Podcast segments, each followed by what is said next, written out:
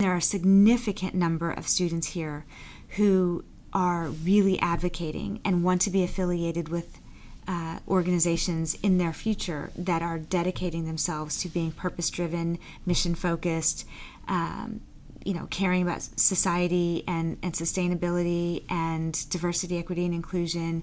And those things matter. And what we're finding is that students are walking the talk and are making different choices about where they want to be employed mm-hmm. if they are finding resistance or lack of progress in companies that they might have considered 10 years ago, but they don't see those companies as as moving the needle in some of these societal issues. They're choosing not to work in those.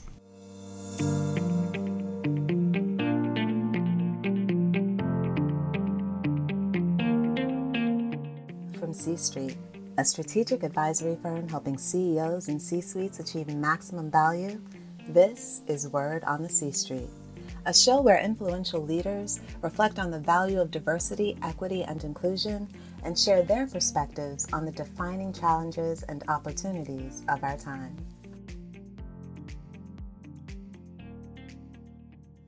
Hi, I'm John Hennis, founder and CEO of C Street Advisory Group. Welcome to Word on the C Street. On today's episode, I'll be speaking with Erika James, Dean of Wharton, one of the nation's premier business schools.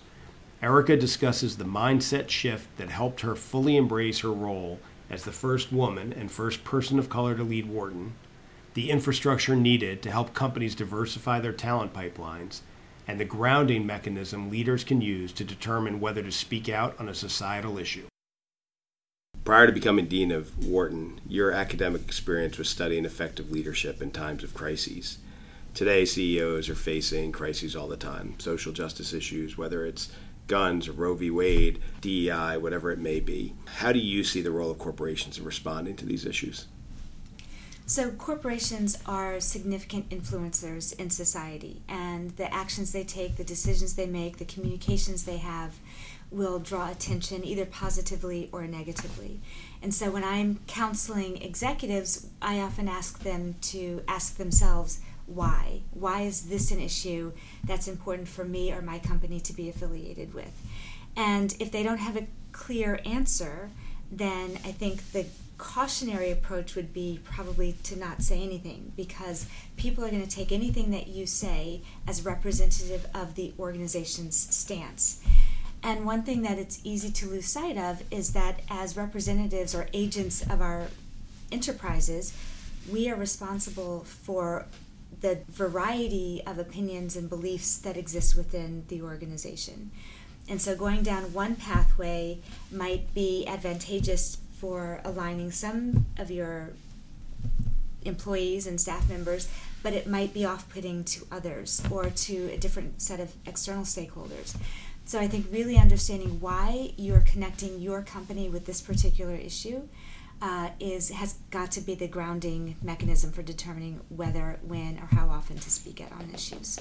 Do you think there's any issues that CEOs should speak out on, even if they know there may be some stakeholders that they have that are going to be upset? I think that's a very specific question that each individual executive or company would need to address. And I think it's also dependent on the nature of the business that they're in. So, for some businesses, there may be such alignment between a societal issue and what their goals and values and purpose is that they have no choice but to speak out. But for other issues, I think it might not make sense for a particular company because it is far afield from the work or the connectivity that they have. So, I, I think it's an individual determination as to whether or not to align yourself with an issue. Do you find that the students at Wharton um, are pushing in class for corporations and CEOs to speak out on social issues? Yes and no. So, one of the great surprises when I came to Wharton was I had spent some time in the interview process. I'd learned everything that I could about Wharton from sort of public domain, public information.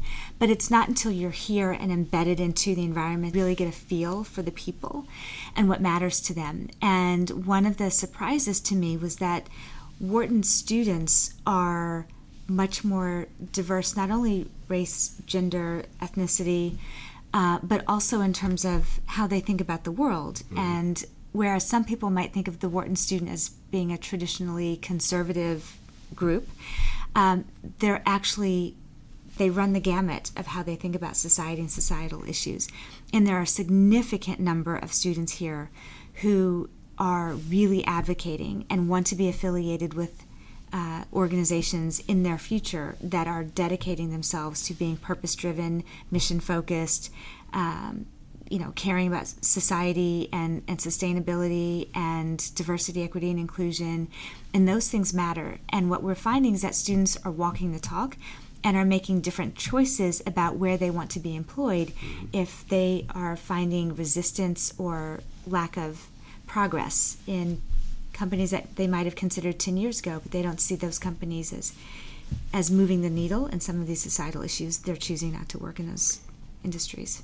So one of the things we're finding uh, when we're talking to companies is they're often talking about their pipeline and of getting the new employees in. Are you hearing from leaders at major companies to say, how do we do better at our companies to be able to get your students to want to come to us? Absolutely.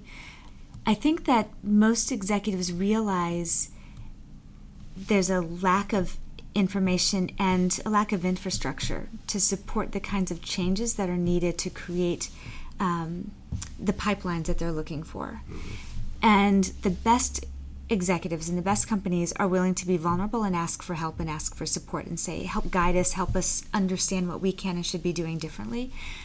And that may be different from the set of companies that have allocated, you know, tens of millions or hundreds of million dollars to, to diversity work. That's right.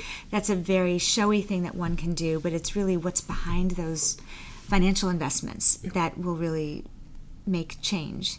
So I think many, many companies increasingly are dedicated to really wanting to do the right thing, but don't know how. And that's where I think a school like Wharton or other business schools who are apolitical in this, who are guided by research and data and empirical evidence to, to help them know these are the strategies that work, these are the strategies that don't work, here are the things that you're doing that you think are effective, but mm-hmm. here's why they're not, etc and building those kinds of partnerships with entities like academic institutions, I think, can really help move the needle for what they're trying to achieve. Do you have any of those initiatives set up now here at Wharton? Yes, we're launching something called the Coalition for Equity and Opportunity, which is intended to really create partnerships where we can leverage what we do best, which is the empirical research and the thought leadership grounded in data, mm-hmm. to help guide companies whose values are aligned with ours and are really trying to make a difference to create access and opportunity for folks who might not have access to health care, folks who might not have equal access to educational opportunities, folks who don't have access to venture capital funding because they're not in the right communities for where that is supported, folks who are frustrated or stymied in their careers because their organizations don't have the right infrastructure in place to support diverse talent, both in retaining them but also in helping them to advance. And our our faculty and our thought leadership can help address some of those issues. Uh, I'll give you just one example. Sure. So we've been partnering in the alternative uh, investment space mm-hmm. with three companies. Ares, Oaktree, and Apollo. Okay. And what they've realized is we don't have a pipeline to attract diverse talent into this industry, and we would like to become more diverse ourselves. So, how do we do that? And so we've launched this initiative called Alt Finance, which partners with HBCUs, some of whom don't have business schools. So you're already taking out of the market really talented, educated black students yep. or students of color because you don't have the academic content to support them going into these industries. Well, Wharton can provide the academic content by helping train uh, their faculty and working with students directly on what it means to be in the alternative space so that they get that kind of exposure and then can become part of a pipeline right. into that particular industry. So that would be a coalition of HBCUs, the Wharton School, alternative investment companies, and others to yep. make change. Yeah, no, I, I love that you're bringing all those different parties together, which is so important, right? I want to talk a little bit about you uh, and, and your journey, right? Mm-hmm. So you are you were the first woman dean of Wharton, first black dean of Wharton, so obviously the first black woman dean of Wharton. What was that like for you coming in here? Well, it unfortunately wasn't the first time I find myself in that experience. So prior to being dean at Wharton, I was also dean at the Goizueta Business School at Emory University. And at that point, I was the first black woman to be dean there, but also to be dean of a top 25 ranked business school. And so that was my first realization of how important my being in that role was to the people who were watching and the people whose vision of what they themselves could aspire to meant. And then fast forward, and, and I find myself now at a school like Wharton, which is, has even more visibility and high profile. The, the impact of my presence here matters a lot. And it matters not only to young women or to students of color, but it matters to, to white men who want to be affiliated and, and associated with organizations who are really demonstrating progress and commitment to diversity, equity, and inclusion.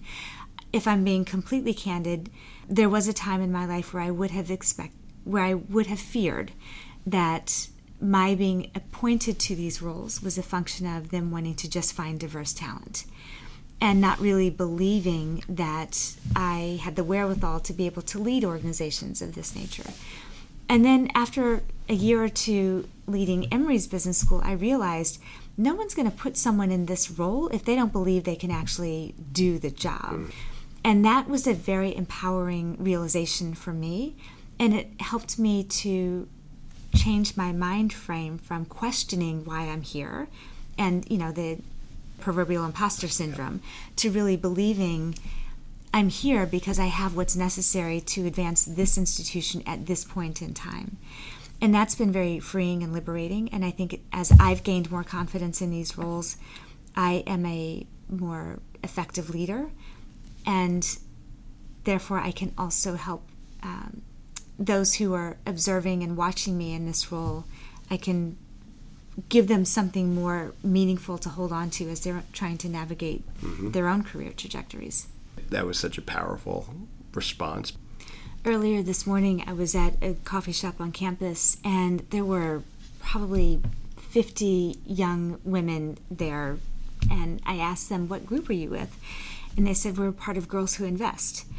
And I, I noticed a group of uh, two women who kept staring at me and whispering, and I know they were thinking, Is that the Wharton School Dean? And they sort of gathered up the wherewithal to come and approach me and introduce themselves. And they're Wharton students who are also part of Girls Who Invest.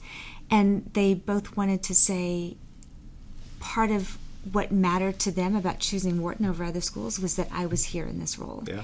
And they wanted to be a part of that. And and that's not certainly anything that I had expected coming into this position, but I hear those kinds of stories all the time and when people say representation matters, I feel acutely how, how it does now. Mm-hmm. You look at the long line at most business schools of just the white men, you're getting one experience, one focus, coming in with your experience, your background, and you're already talking about changes to keep up with what's going on in, in corporate America. I want to hear about when you were growing up. What was that journey? Yeah.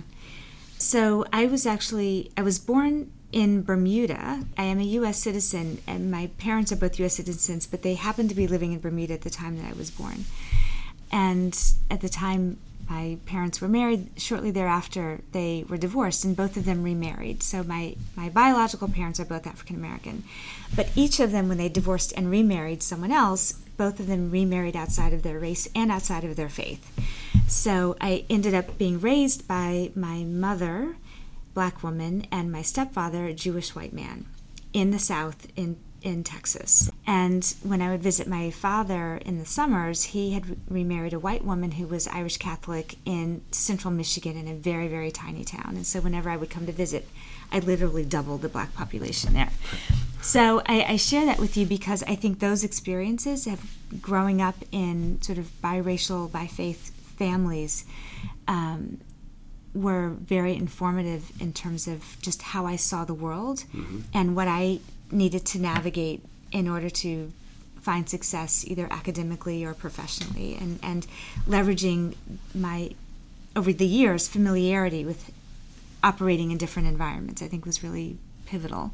My stepfather was a clinical psychologist. I was always intrigued by the work that he did and thought that I would follow in his footsteps. And so I majored in, in psychology in college, but quickly realized that there's more than just clinical psychology. And I was introduced to this field of organizational mm-hmm. psychology, mm-hmm. which is basically the study of human behavior in an organizational context, which I found so practical and compelling. I thought that I would get a job after college and quickly realized I wasn't sure what kind of job you got with an undergraduate degree in psychology, so I prolonged that decision by going to graduate school and getting a, a, PhD in organizational psychology, but didn't appreciate at the time that the PhD degree was really a degree preparing you to go into the academy and be a faculty member and do research and teach. And so I took some time off while I was in graduate school to go work for American Express and just sort of get a feel for what I might leave behind if I pursued an academic career. And while I had a very positive experience, particularly with American Express, I realized I liked the academic career allowed me to do, which mm-hmm. was think of interesting questions, uh, collect data, analyze that data, and use that to understand why organizations operate the way they do, and then potentially make make change from that basis. And so, journeyed into academic life. My first job was a faculty member at Tulane University and just sort of went through that trajectory. I never imagined that I would be dean. It was not a career pathway that I was pursuing. But as opportunities presented themselves, and uh, I eventually said yes to different ways, people began to observe that I had a, a skill for administration and leadership. Mm-hmm. And so that's what sort of fostered the introduction to administrative leadership and dean work. What do you think the most important qualities for a leader are? When I think about the people that work with me and when I have to do performance reviews, I always ground them in sort of three aspects of trust. The first is competence based trust. Do you have the wherewithal and skill to actually do the job that you've been mm-hmm. hired to do? Communication based trust. Can I trust what you say? Are you transparent? Are you honest? Can you maintain confidences when need be, etc.? And then what what I refer to as contractual based trust, which is follow through. Do you do what you say you're going to do? And so I think for any leader, if you are able to demonstrate those three characteristics, not only that's what I look for in people that work with me, but that's what I expect of myself. I think those three are for me foundational to what it means to be a good leader, and that if you demonstrate that, then there is integrity to everything that you do. So, young people today, mm-hmm. they they have very strong opinions. They are happy to speak out about those opinions, and one of the big things is bringing your authentic self to work. And I think that's great. But then there are times where I'll look at it and say, well, there's your authentic self, and then there's your walking into a client and mm-hmm. how the client's going to look at you. How do you look at that? So it's such a great question, and I remember years ago um, teaching a classroom, and something like this conversation came up. And I think the way to think about it is companies operate within a continuum of, of acceptable behavior, right? And and that continuum continuum is based on stakeholders that they are beholden to, whether it's clients, whether it's shareholders, etc. And yet, you want to create an environment that allows people to be them their best selves. And when you are authentic and vulnerable, or, or have the opportunity to be, to be vulnerable, that's oftentimes when you can be your best self. And so the question is, how wide can companies expand what is acceptable mm-hmm. um, in terms of the culture that they're trying to create and the norms of professionalization as they choose to describe them?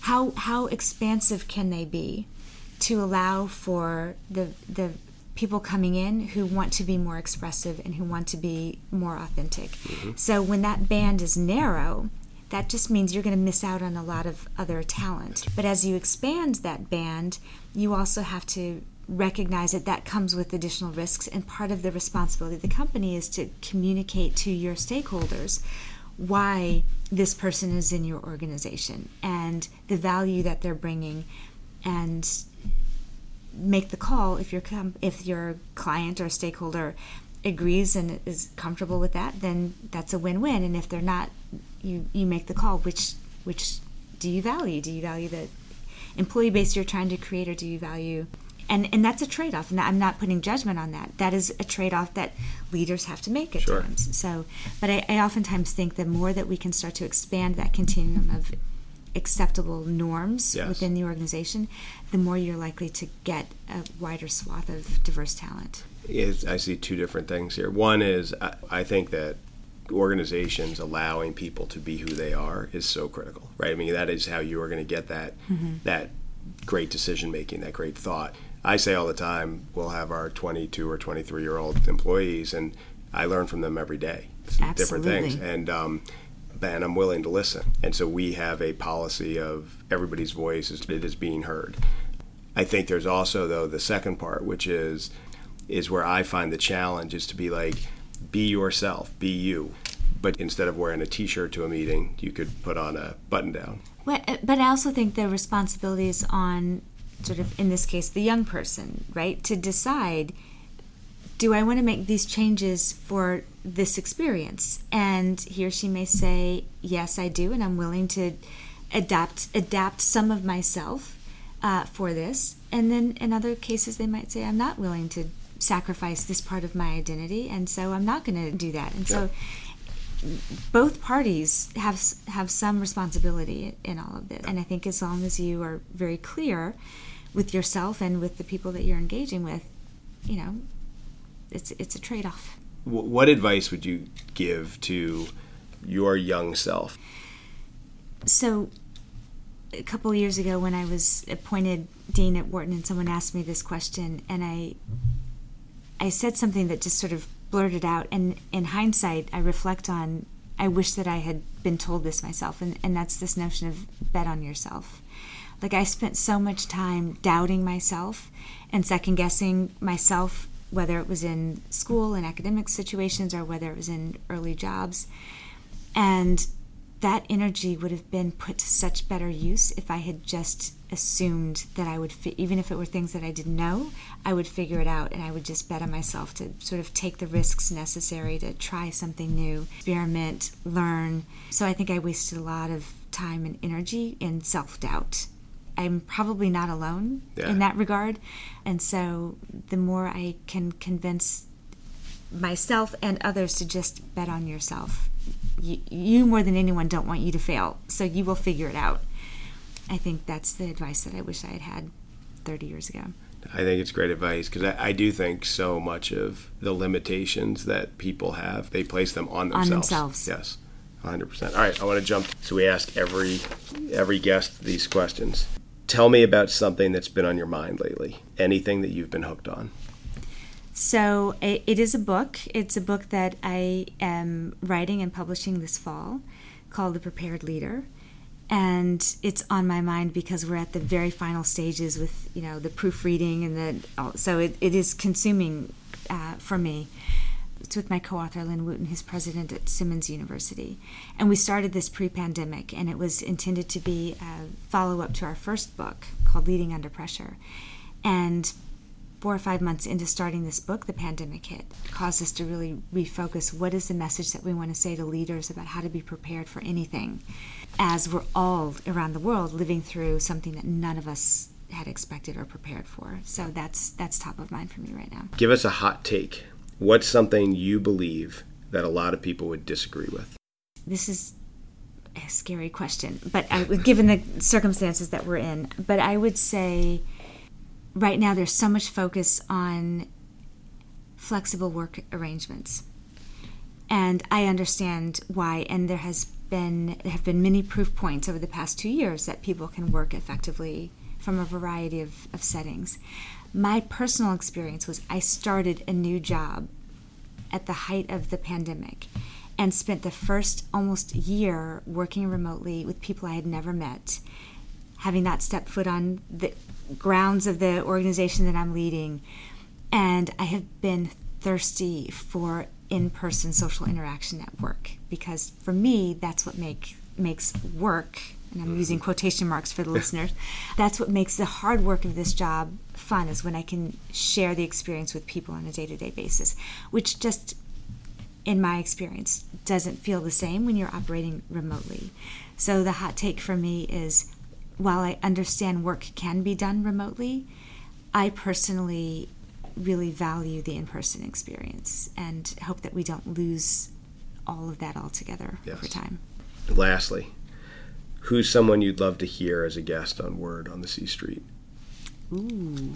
Oh, well, so I am going to see Lin-Manuel Miranda on Friday, and he is someone that I could listen to and watch all of the time, regardless of whether it's one of his shows or just how he thinks about the world. Such a creative genius that I would love to hear him on eh, C Street. We, we would too. So, all right. Well, thank you so much. Thank you.